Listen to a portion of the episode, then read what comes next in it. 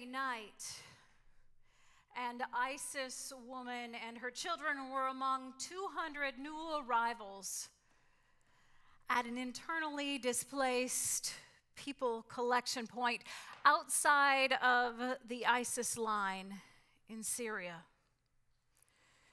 She was afraid and she asked, Are you sure it's okay? Are you sure it's okay for me and my children? We were told we would be raped, tortured, and killed by the enemy if we left ISIS and ran across the line for freedom.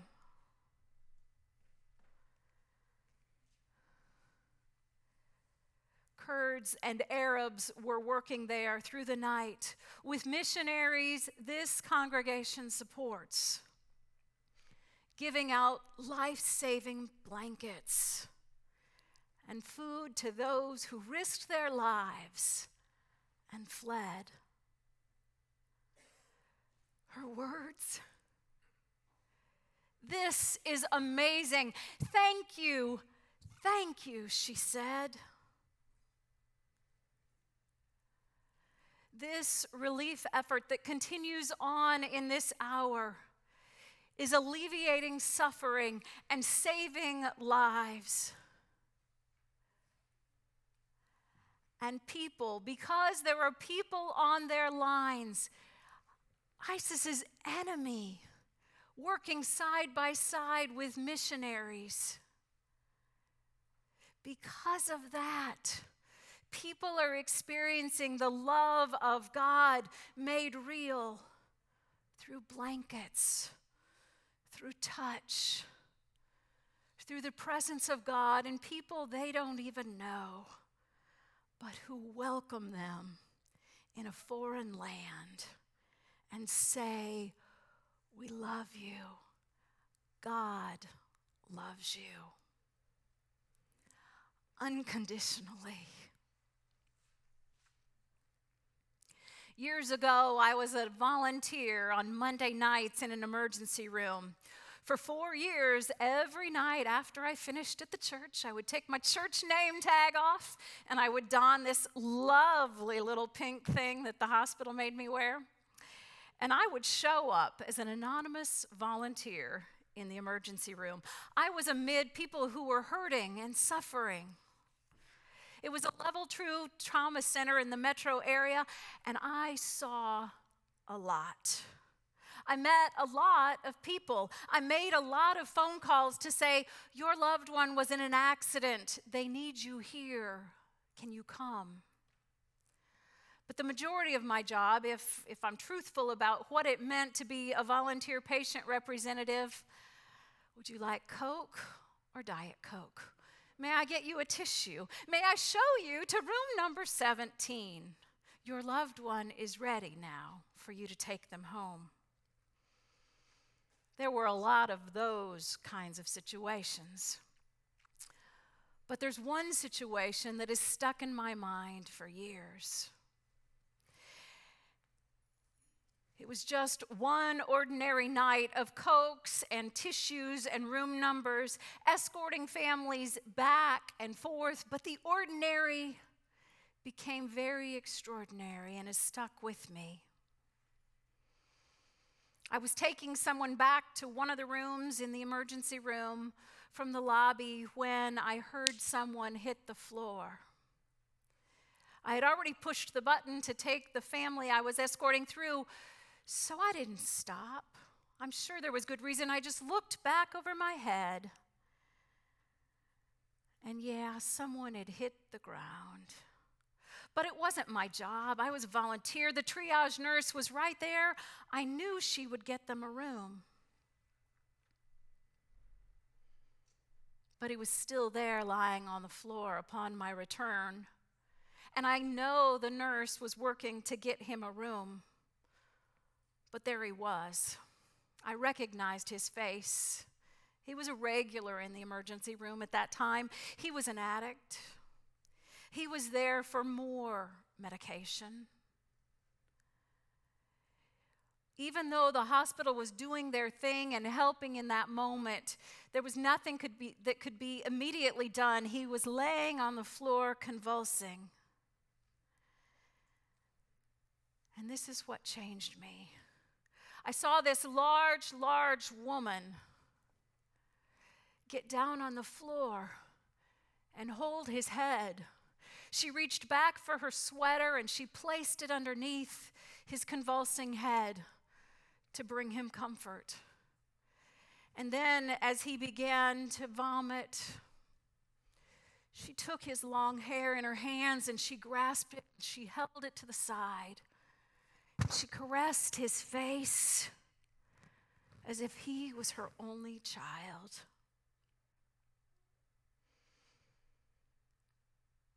I saw her bow as if she was praying over this young man as she continued to wipe his face until the emergency room personnel could take over. I continued. Cokes, coffee, tissues, I'm here to serve you and meet your needs. But I went home at nine o'clock that night and I didn't sleep much. I didn't sleep because of that woman. I didn't sleep because I knew that woman was there with a cardiac victim. What was she doing down on the floor holding a stranger's head? What was she doing holding somebody's hair back to keep them as clean and as comfortable as possible? So I did what any guilty pastor would do. At 8 o'clock the next morning, I went to the hospital. And I knew he was a cardiac victim that, that her husband was. And so I thought, I'm going to the third floor. They will have him on monitors, and I will find him, and I will find her, and I will figure this out. So my whole way there, I prayed because I needed to know why she did what she did. God was all over this. God was all over me, working on my heart. Because, no lie, this is what happened.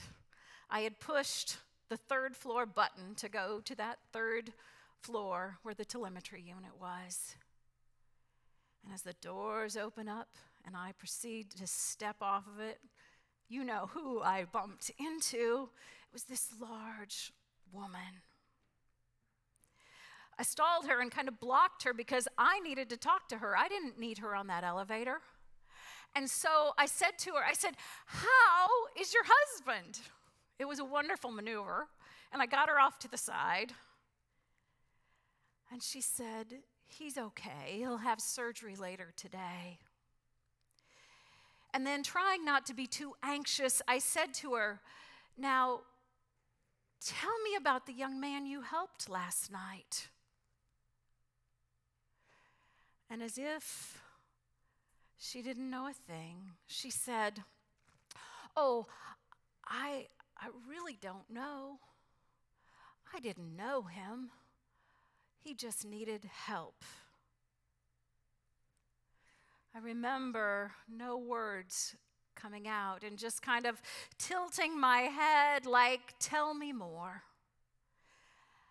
And without hesitation, she offered back to me it just seemed right to be present with someone in need.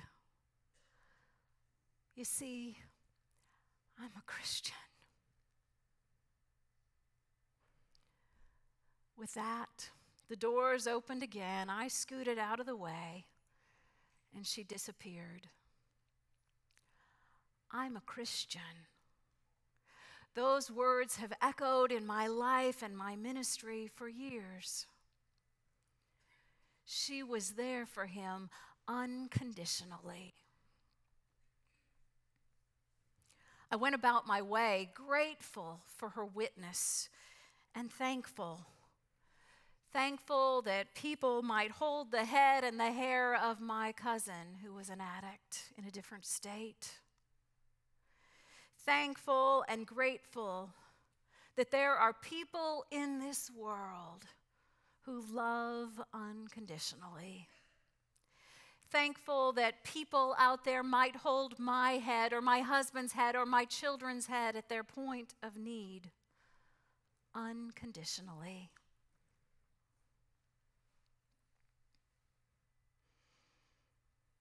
Valentine's Day is right around the corner, and I'm always reminded, reminded by the church family I grew up amid about what I did years ago.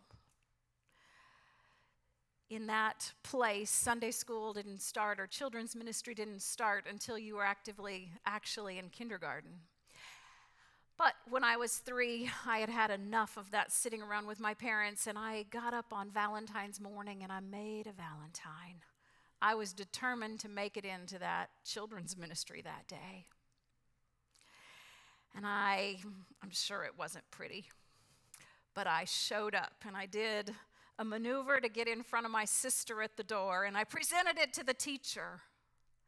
And I heard the words that every three year old wanted to hear Come on in. Friends, it was like I was going into the Taj Mahal. This thing had embroidered curtains. This had a painted yellow upright piano and a table and a rug. What more could a three year old want? I was going there to play.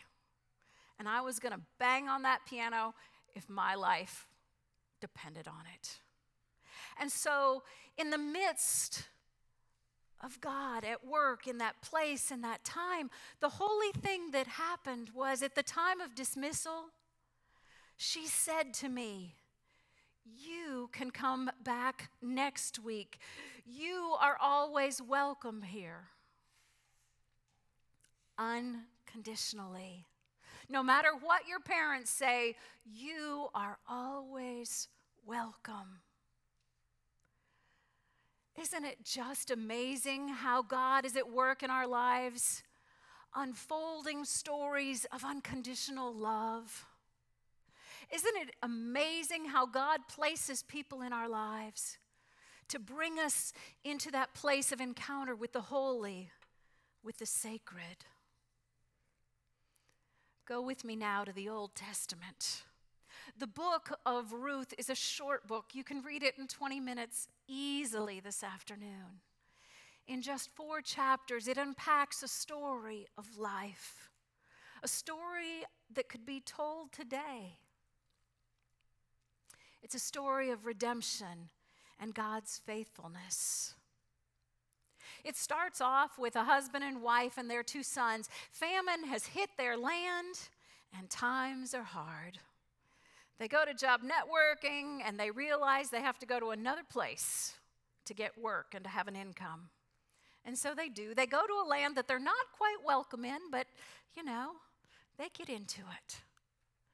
And in that place, something very bad happens.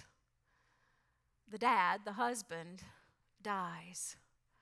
It leaves Naomi a widow but don't fear, culturally, she had two sons, so she would be taken care of. Those sons marry, and they all lived happily for 10 years or so. But then again, misfortune happens again, and those two sons die. So now, all of a sudden, we are face to face as we enter this scripture with three widows. Well, you can only imagine what it was like in Old Testament times. There really wasn't a place for one widow, let alone three. They were doomed to starve and to be poor and to be culturally outcast.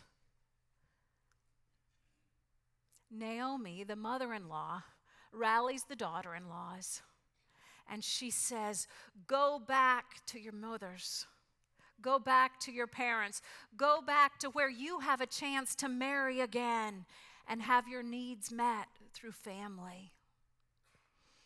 Daughter in law said, No way, we're with you. That pacified for a little bit, but ultimately, then, Naomi says to him again, Go back, go back to your people. And on the second urging, one decided, I will go back. And this is where we pick up with our scripture.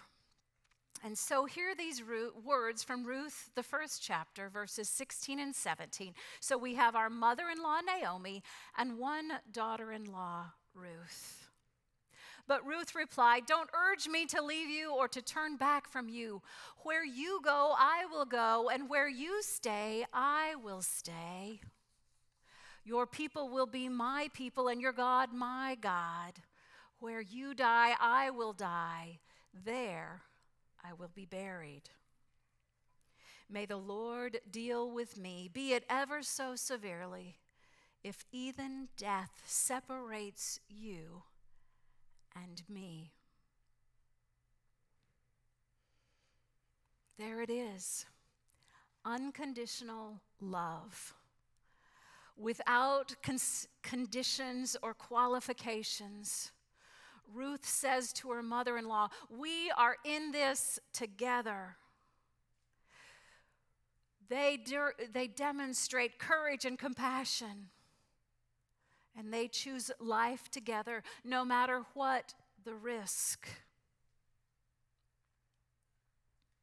Now, I want you to jump with me to the Gospels. There's lots of healing stories, and I look forward to sharing some of those with you in the future. But one I want you to think about today is about a man with leprosy in the Gospel of Luke. He falls before Jesus and begs, Lord, if you are willing, you can make me clean. And Jesus reaches out and touches him and says, I am willing, be clean. And immediately, a disease that had plagued him for years left him. You know as well as I that Jesus encountered many, many broken people in his ministry dreadful disorders, years of pain, years of suffering and hardship. But as the story with story of this man with leprosy shows, Jesus wasn't afraid to touch. Jesus wasn't afraid to get involved, even on the Sabbath, with people who had needs, people who needed his power. Jesus loved unconditionally. And Jesus still loves unconditionally today. Just like Jesus encountered this man with leprosy and many, many other people with healing needs, you encounter broken people all the time. They're in your families, they're in your workplaces, they're in the grocery store, they're down the street and they need a dose of unconditional love. They need us being Jesus present with them so much that addicts will be embraced by strangers, so much that people from ISIS, fleeing from ISIS, will receive blankets from the enemy, so much that children will always hear, You are welcome. Jesus loves you. Jesus loves me. Jesus loves all of us unconditionally. So often, we are running at such a pace, we don't take account of the many ways we are touched by Jesus through other people. That word of hope, that glimmer of light in a dark day. God is at work in and through our lives, whether we choose to let God in or not. So often, when we take those opportunities to touch other people at their point of need, God is present long before people claim Jesus as their Lord and Savior and friend. Think for a moment about your own life. Who are these people in your lives? Who has held your head at a critical moment? Who has welcomed you when you were in a strange land? Who has said, From now on, you are with me? Maybe you don't even know them by name, but you remember the circumstance because it changed you forever. When God uses us to be present with someone, it's powerful and it's holy. When Jesus is living in us, when God is working through us, there may not even be words, but the Spirit hovers and the holy unfolds. I hope you will find it in your heart today to praise God for what God is doing in and through us, not only here in this worshiping community, but in our community and in the greater world and in places of despair and war zone, like in Syria. The power of God is that ethnic lines are broken down. The power of God is that it doesn't matter one's lifestyle or condition, God will prevail. God will prevail if we will not coward, but we will be willing to walk along someone in their journey through the wilderness. God will prevail if we will be on God's time rather than our own time. When we allow Jesus to live within us, grace will pour out, love will prevail, and there will be hope upon hope in any circumstance because of the power of God when we choose to embrace that Spirit living within us, we will find it very intriguing that we will actually love people way beyond our human capacity. Because that is God. When we open ourselves to that, God will equip and God always shows up.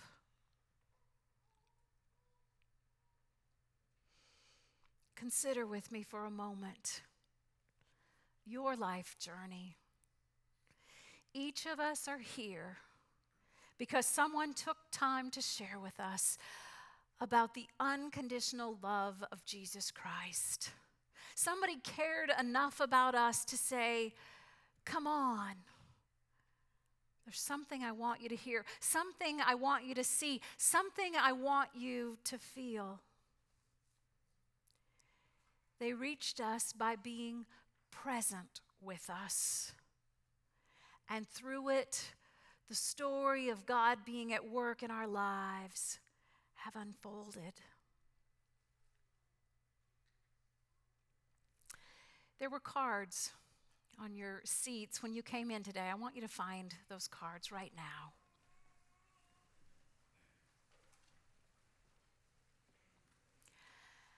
As a response to unconditional love poured into your life, I want you to hold this card for just a minute.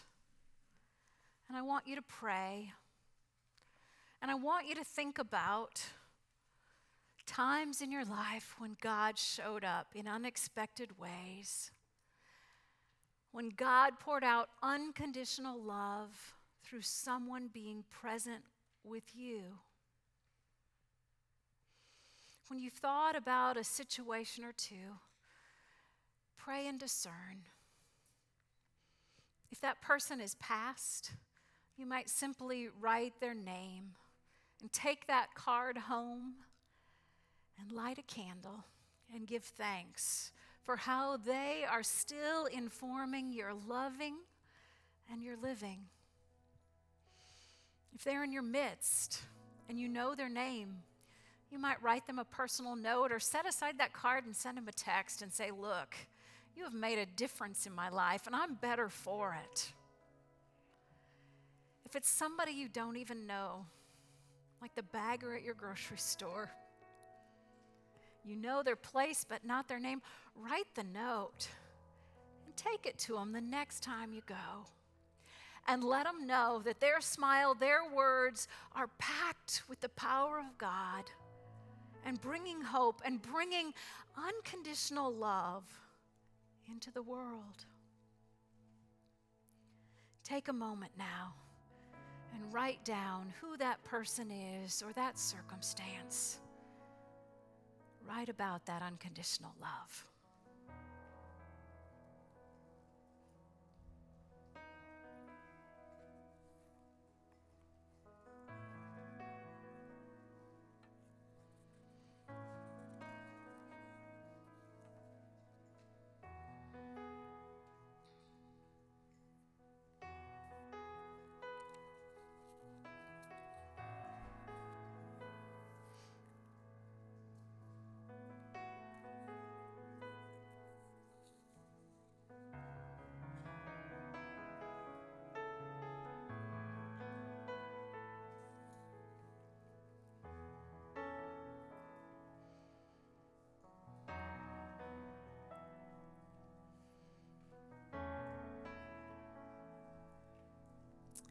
As you contemplate, as you reflect, I also hope that you will pray about where God is sending you, where God is equipping you to go forth with words of hope and light to bring grace, to bring unconditional love to those you encounter.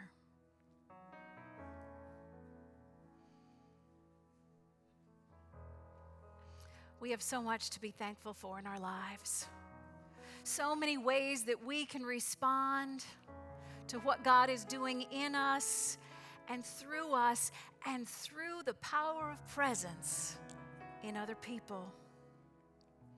Another way I want to invite you to respond today is through the sharing of your gifts. There's multiple ways shown on the screen of how you can share your financial gifts to make a difference in people's lives. A living example among us, probably a reason you couldn't find a parking place today is because 500 and some students, college students, and families connected with our worshiping community spent the weekend together, touching and sharing about the love of God. Your offerings fund things like that. Your offerings fund the front line as we have missionaries in Syria praying and passing out blankets and telling people against all odds that God loves them and that people in Roswell, Georgia are praying for them. Your gifts make a difference, and however you give, hear my thanks and hear my praise, that God might use them all to bring God glory and make his unconditional love known both in our community and throughout the world to the ends of the earth. Please join me now in a spirit of prayer. Holy God, I am humbled and grateful for your unconditional love that's poured into my life and to all of our lives. Lord God, equip us through our times of worship and study to have your eyes, to be your hands, to walk in your steps, that we might have your heart and love unconditionally. Lord God, remove the burdens from our lives. Remove those things that might get in our way of sharing your love and hope with others. Free us, Lord. Free us to worship. Free us to praise. Free us to love unconditionally. Amen.